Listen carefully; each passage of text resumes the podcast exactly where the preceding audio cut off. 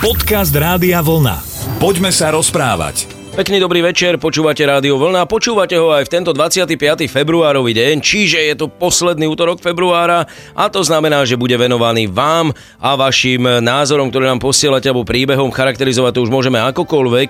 Tí, ktorí to zatiaľ neurobili a majú také nutkanie, bez problémov sa k nám viete dostať cez stránku www.radiovlna.sk, potom si nájdete relácie a potom si nájdete, poďme sa rozprávať, možno to znie komplikované, ale nie je to také náročné, určite na tri kliky ste tam a môžete nám písať o keď hovorím nám, myslím opäť aj svojho jednak priateľa, ale určite aj veľmi fundovaného adepta práve na tento druh programu, ktorý máme. Takže pozdravujú vás Slavu Jurko a Jan Suchaň. Pozdravujem, dobrý večer. Adeptom som ťa nazval, si čakal, čo poviem, že? Á, tak no, preháňaš, no ale čo, som zvyknutý na to. Ale kdeže? Práve ja si myslím presne, že poďme, aj dnes večer k veci, už chceš. Poďme k veci, ja. Ty, tak to musí byť dnes veľmi zaujímavé, keď sa takto ženieš. Poďme sa rozprávať. Tak poďme teda. Ahojte, som Majka z Nitry. Ja vlastne nemám žiadnu otázku, som abstinujúca alkoholička a prostredníctvom vás by som chcela pozbudiť ľudí, ktorí sú závislí alebo aj ich príbuzných. Chcem im povedať len toľko, že napriek tomu, že to nie je ľahké, tak abstinovať a žiť bez alkoholu sa dá. Aj moja cesta bola žiaľ dlhá, bola som na viacerých liečeniach a nevedela som abstinovať. Prelom nastal v roku 2016. Chcem povedať ľuďom, aby sa nehambili a išli na liečenie a chcem toto cestou pozbudiť aj ich rodinných príslušníkov. Prosím vás, pomôžte im. Závislosť je ťažká choroba a bez vašej pomoci to títo ľudia zvládnu len veľmi ťažko. Musím povedať, že e, Majka ma kontaktovala ešte predtým, než napísala na náš formulár, pretože jej veľmi záležalo na tom, aby sa jej odkaz dostal do éteru, tak som ju e, trošičku vopred pozbudil a vrajím, že neboj sa, že určite sa to dostane vonku bez ohľadu na to, že sa nepoznáme, ale e, cítil som aj z toho jej príhovoru, že to určite určite nie je nejaká tínedžerka 18-19 ročná a že niečo v tom živote asi musela prežiť. A... Nepozná nás, keď nám napísala. Možno, že by chcela aj nám pomôcť. No, tak ty zomšového nemôžeš byť alkoholik a ja sa nikdy nepriznám. No vieš, keď toto hovoríš, tak uh, som bol v Írsku kedysi. U reholných sestier som bol v kláštore a tam mi vraveli, že kňazi tam majú svoje špeciálne zariadenia, kde sú, aby sa odnaučili ako piť a spájajú to s tým, že... Namiesto ušového majú whisky. Nie, ale ja z vlastnej skúsenosti poviem, že ešte to bolo v minulej dobe a keď som mal napríklad v nedelu 4 omše a som bol hladný a keď som skončil, neviem či z toho už, že už teda, že som ako skončil 4 omše, ale normálne som mal takú, že poďme nejaká party a poďme si niekde sadnúť trošku a tak. Neriešil som to, ale, ale tá, tá slina, ako sa hovorí, tam trošku tak ako by bola... A hlavne prítomná. v tej štvrtej kázni už si možno hovoril aj pravdu. Ja som sa vždy snažil hovoriť pravdu, ale blahoželáme Majke, v prvom rade si myslím, že je to obdivuhodné a naozaj to je veľký výkon, keď človek toto dokáže.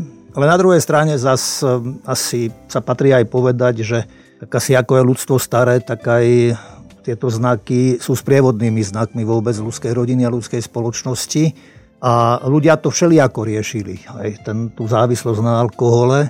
Neviem, kde to bolo v Číne, myslím, že normálne ako takýchto ľudí usmrtili. V Egypte myslím, že mávali výstrahu pred podnikmi, krčmami a hostincami e, kostru človeka memento mori, teda že pamätaj človeče. V škole sme sa učili, keď prídeme domov, tak o velikánoch slovenskej literatúry, ktorí podporovali, zakladali a podporovali spolky striedlivosti. Takže ono je to tu, ono to tu bolo, ono je to tu, ale je to vždy miera človeka vlastne. Človeku je to, že aby človek aby človek sa nejak tak vedel zachovať a teraz mi ešte prichádza na mysel, že keď som bol na vojenčine, tak ja už som to párkrát spomínal, že tam boli sovietskí vojaci a tí takto na jar, keď prichádzala jar, si narezávali brezy pod to si zavesili flašu a tú živicu, ktorá vytekala z tých stromov, tak to si odkladali, či to aj kvasili, alebo neviem, ale používali to potom normálne ako, ako napitie. Tak nám ich bolo aj ľúto, aj sme ich pozývali k nám, nie že by my sme tam nič taký nejaký alkohol nemali, ale aspoň aby sa najedli. Ale nedopadlo to dobre, pretože prišlo k všelijakým debatám aj k vstupu vojsk v 68. do Československa, no a potom aj jeden, čo bol dôstojník, slobodník bol, tak teda mu zobrali hodnosť ale trošku som odbočil. To len chcem povedať, že tá prítomnosť toho alkoholu je v ľudskej rodine a naozaj, tak ako aj Majka hovorí, keď človek tom zostane sám, pretože tie dôvody môžu byť rôzne, prečo sa človek k tomu utieka a tak, Takže tá blízkosť ľudí je veľmi potrebná a dôležitá, pretože ten človek mnohokrát má pocit, že je sám a že ho nikto nemá rád napríklad. Aj to môže byť jedna z ciest, ako sa spustiť. Takže Maj, pozdravujeme, samozrejme držíme palce, aby to už išlo len dobrým smerom a daj nám zase niekedy na budúce vedieť, ako sa ti darí. Poďme sa rozprávať. Cez formulár na stránke radiovlna.sk nám píše aj poslucháč Ľuboš, ktorý asi neprežíva ľahké obdobie, pretože jeho otec trpí zákernou rakovinou. A Ľuboš teda píše, viem, že ten, kto mu vie pomôcť, sú jeho blízky a teda aj ja, ale je to veľmi ťažké. Chcem byť nad vecou, pouzbudiť ho, ale sám v sebe zvádzam boj, ktorý prehrávam. Ako sa nad tým všetkým povzniesť a byť pre otca oporou? Nechcem si už pred všetkým zakrývať oči. Ďakujem za akúkoľvek radu, určite pomôže. Toto sú najťažšie chvíle asi v živote, pretože pokiaľ nás ľudí e, nejaká veľká zákerná choroba netrápi, tak teoreticky mnohé ovládame. Hej, že sa pozráme do ľudských dejín a hovoríme, že život je cesta, život je putovanie a odovzdávanie života. Tak, ale keď to príde, tak e, naozaj nám to berie všetko dých a je aj na lekároch a je aj na, aby človek nebol nejakým číslom len, a len s diagnózou, ale že je v prvom rade človekom a ten prístup okolia je veľmi dôležitý. Teda, že rodina, ale aj hovorím to prostredie, kde sa človek lieči. Tam treba byť aj veľkým psychológom asi aj odhadnúť, e, ako to človek prežíva. Hej. Lebo niekedy si možno myslíme viacej my, ktorí sme pri tých ľuďoch, že veľmi trpia a oni mnohokrát trpia možno tým, že my trpíme. Že oni berú tú situáciu tak, aká je, aká je asi. Veď sme boli spolu, pred pol rokom to bolo, keď sme sa lúčili s človekom, ktorý má nejakú ich príbuzných aj v mojom prostredí a bol to tvoj veľmi dobrý kamarát. A tie správy, ktoré o ňom išli, ako si on všetko dal do poriadku, ako si dokonca ešte aj samotný obrad pripravil a kde čo kedy chce mať a tak. Takže sú ľudia, ktorí o tom vedia a ktorí sú na to pripravení, ktorí s tým počítajú ťažko povedať, koľko nosí preplačú alebo čo všetko urobia, ale jednoducho, ľahko sa mi to hovorí, že jednoducho, ale život takto ide, takto kráča život. A tu by som tak že naozaj stáť pri tom človeku a podľa toho hovorím, že ako je ten človek, aj ten chorý človek nadstavený, takým spôsobom sa mu aj prihovárať a lebo niekto to možno vie cítiť a bolo by nie dôstojné rozprávať tomu človeku a nebojiť sa a nádej zostáva vždy. Ale čo je tam, myslím si, dôležité je práve to, že možno neviem, či aj s tým človekom možno tak trošku neprejsť kus cesty, alebo mu pripomenúť, čo všetko dokázal v živote a že má byť na čo hrdý a má sa, má sa z čoho tešiť a nejak, e, že ten život sa naplňa človeku a a že asi predsa len to, to už hovorím zo strany kresťanstva, lebo neviem, alebo zo strany veriaceho človeka, lebo nevieme o týchto ľuďoch, či sú veriaci alebo neveriaci, ale tam vstupuje práve kresťanstvo a s tým Kristovým príbehom. Príbehom lásky, kedy Kristus bez ozvyšku daroval svoj život. A teda, že práve tým, že ho daroval, našiel život. A práve tým, že daroval život a z mŕtvych vstával potom do života aj tých ostatných.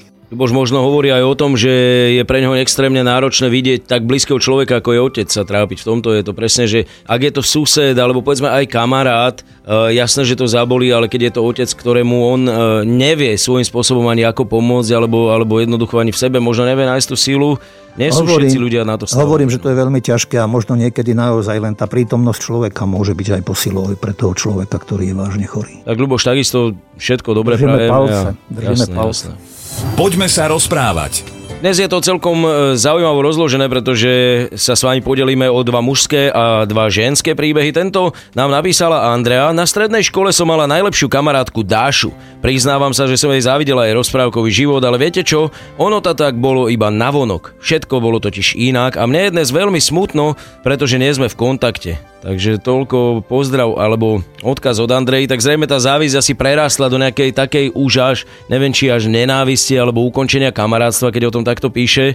To nevieme, práve tam je to dôležité, že na základe čoho sa rozišli. Možno tá aj kamarátka naozaj chcela možno vyniknúť medzi všetkými ostatnými, možno chcela aj sama zakryť možno svoju vlastnú biedu a takýmto spôsobom možno sa predstavovala pred tými ostatnými spolužiačkami a kamarátkami. Takže tu by snáď bolo, keď sa ona ozýva teraz, tak asi jej tá kamarátka nie je lahostajná asi by možno chcela niečo aj zvrátiť späť. Ona ju nesúdi vlastne nejak, že pokúsiť sa dnes je veľa možností, ako nájsť človeka a skontaktovať sa s človekom a, a možno sa stretnúť a vypovedať si veci, a, lebo niečo tam nie je nedopovedané v tejto, v tejto téme jej, alebo v tejto jej otázke. Ja to tak aspoň cítim a vnímam, že, že by to bolo treba nejak tak doladiť, ukončiť a chcem povedať, že vyspať sa z toho, ale asi ju to trápi, asi ju to omíňa potom, keď... Možno len vlastné výčitky, pretože to asi bola tá Andrea, ktorá svojou závisťou dohnala tú kamarátku k tomu, že sa ukončila túto stredoškolskú družbu, ale môže stredoškolský konflikt viesť k tomu, eh, že to pretrvá nejako extrémne dlho. Ja napríklad to vidím tak, že keď som mal dobrých kamarátov na strednej škole, tak ich mám eh, povedzme dodnes, alebo dodnes ich tak evidujem a naopak. Tak istotne, ale hovorím, otázka je, že prečo, prečo po toľkých rokoch, že čo je príčinou toho, že e, Andrea sa odvážila ohlásiť sa, napísať nám, že teda by sme v podstate ako tento problém riešili aj my. Možno tam boli aj nejaké hĺbšie vzťahy, alebo nejak tak, vieš, lebo priateľstva je isté, že môže to bolieť, môže to po rokoch bolieť jednoducho a bolo by s tým treba asi niečo robiť aby sa mohlo dobre spať. Tak vyhľadať, kontaktovať samozrejme a možno zase budete najlepšie kamarátky. E, stredoškolské vzťahy včera a dnes, to je dobrá téma, vieš, že kedy si si strašne bol rád, keď ti niekto povedal, ty si môj najlepší kamarát a potom si zistil, že to hovorí ďalším trom a že si odrazu štvorka v rankingu. Dneska najlepší kamarát stredoškolákov je telefón alebo nejaký ten tabletik, že si vystačia možno aj bez tej kamarádskej prítomnosti niekoho ďalšieho? Vieš čo, takto ja za seba, keď poviem, nestretávame sa nejak tak často, dokonca čo sme okolo Nitry boli, tam sme maturovali a vždy sa nás nejak tak začiatkom roka stretlo nejakých zopár. Toto ale skončilo, ale zas, e, aj keď sa stretneme so spolužiakmi, ktorí aj boli na výške a tak na strednú školu veľmi dobre spomíname a tak nie všetci asi, lebo nie všetci sa stretneme. Aj tento rok budeme mať 50 rokov po maturite, takže už e, máme aj informáciu, oznámenie, kedy by to malo byť, kde by to malo byť. Takže sa tešíme na to, len a mnohí povedali sme, že naozaj také kamarátstva, ako sme na strednej škole zažili, sme nezažili už nikde inde. Ani predtým, ani potom. Poďme sa rozprávať. A dnes na záver, ahojte, som Miro a pred nejakým časom som bol u veštice. Narozprávala mi veci ohľadom mojej budúcnosti, všetko iba to dobré. Ale tiež mi porozprávala o mojich priateľoch, v tomto prípade to neboli dobré veci. Stalo sa to, že ja som tomu uveril, no a vzťahy sa medzi nami priateľmi pokazili a len teraz viem, že som sa mýlil. Neviem ako ďalej, lebo sa hnevám sám na seba, no tak trochu pokračovanie toho predošlého, aj keď e, veštica, no to je, to je vidím, že dvíhaš obočie. Ja som počul jedného kňaza, ktorý povedal, že chodíte k veštici, ste poverčiví, pôjdete do pekla. Tak to zašumelo troška v kostole. Ale čo k tomu dodať? Smeješ sa nad tým, že ten človek vôbec... Napadlo mi, ja som raz, myslím, že to bolo v Piešanoch na parkovisku a teraz došla jedna pani. Pánko, ukážte ruku, ja vám vyveštím. Pozrite na vaše čiary, ako budete dlho žiť. A tak som reku, viete čo, ďakujem, nepotrebujem nič nejak tak. Ale tak ma to nejak tak trošku rozčulilo, jak som cúval, som skoro narazil do auta, čo tam stálo. Ale neviem, v čom to tkvie, viem asi aj v čom to tkvie, že my ľudia chceme byť úspešní, chceme byť šťastní, chceme trošku poznať budúcnosť. Ale ja by som ľuďom radil, aby, aby boli tak trošku aj sebavedomí a hrdí aj na to svoje, aj čo žijú a čo majú, ako sa poznajú. Ako... Lebo púšťať si niekoho do svojho vnútorného sveta, iste vo vzťahoch áno, ale zasa záleží odkiaľ pokiaľ. Hej. Ale jednoducho cudziemu človeku dať nejaké, či už len, ja neviem, dáta o sebe, alebo o svojich blízkych, alebo o svojich kamarátoch. Neviem, či je to celkom najschodnejšie. A keď si spomenul toho kolegu, tak e, isté, že kresťanstvo stojí predovšetkým na dôvere v Boha. A nie, že hľadáš nejaké útočište. A dneska je to moderné, dneska sa to nosí. Dneska, keď prepínam televíziu niekedy v noci, keď e, som už vyspatý, Takže chvíľu sa na to pozerám a len sa čudujem, akože, kto tam všetko volá a ako tí ľudia veria tým ľuďom. Akože ale je slobodná spoločnosť a je to tu. Ale hovorím, že človek by mal trošku veriť a dôverovať si svojim schopnostiam, svojim danostiam, svojim talentom, darom, ktoré sme dostali a nejak tak neuletieť od seba, pretože čo má potom ten človek, ak, ak nemá nejaký taký základ alebo nejaký taký pocit určitej istoty aj v sebe samom. Inak Mirovi sa to mohlo stať, ja som to párkrát zažil dokonca na komerčných akciách, na podujatiach, kde vlastne organizátor bez problémov spraví rôzne stanovištia a tak ďalej a tak ďalej. A jedno je veštiť Bystrica. Je to veľmi populárne, fakt tam strašne veľa ľudí chodí, takže ja by som mu to nejak možno nevyčítal, išiel zo zvedavosti a odrazu bol ten chrobák v hlave. Len čo s tým teraz, čo povieš kamošom, že sorry, že vymazal som ťa, lebo mi to povedala veštica? To je to, že tie vzťahy sa ťažko keď, naprávajú. Keď mu na tom záleží, tak treba si aj priznať chybu, len tak sa môže nejak nové niečo začať a obnoviť. Hm, nič, no, tak uh, držíme palce. Napadol mi Jachime Hoďo do stroje, vieš, ak mu tam napísal, že uh, prvých 5 rokov hento, potom tamto, dovolená v Jugoslávii, tak jedine takýchto, no, tak ja neviem. Ako ja som napríklad aj horoskop nečítal snáď 15 rokov. Dokonca neviem, v akom znamení sú moji synovia narodení. Uh-huh. O nič neprišli, myslím si, ani ty. Tak Miro, ešte raz a samozrejme na rozlučku aj tebe všetko dobré a snad sa tie vzťahy podarí upraviť. Ako by povedal väčší optimista, stávajú sa aj horšie veci, takže toto sa určite ešte dá vyžehliť. E, vám ostatným dnes síce ďakujeme za pozornosť, ale do budúcna chceme dať do pozornosti stránku www.radiovolna.sk. V reláciách tam nájdete aj náš program, poďme sa rozprávať a práve cez priložený formulár sa s nami môžete podeliť či už o veselšie alebo aj o také vážnejšie a smutnejšie udalosti vášho života a v rámci možnosti určite Eh, radi pomôžeme a niečo k tomu povieme. Takže dnes ešte raz ďakujeme za pozornosť. Lúčia sa z frekvencií Rádia Vlna Slavo Jurko a Jan Suchaň. Pekný večer prajem. Rádio Vlna. Hity overené časom.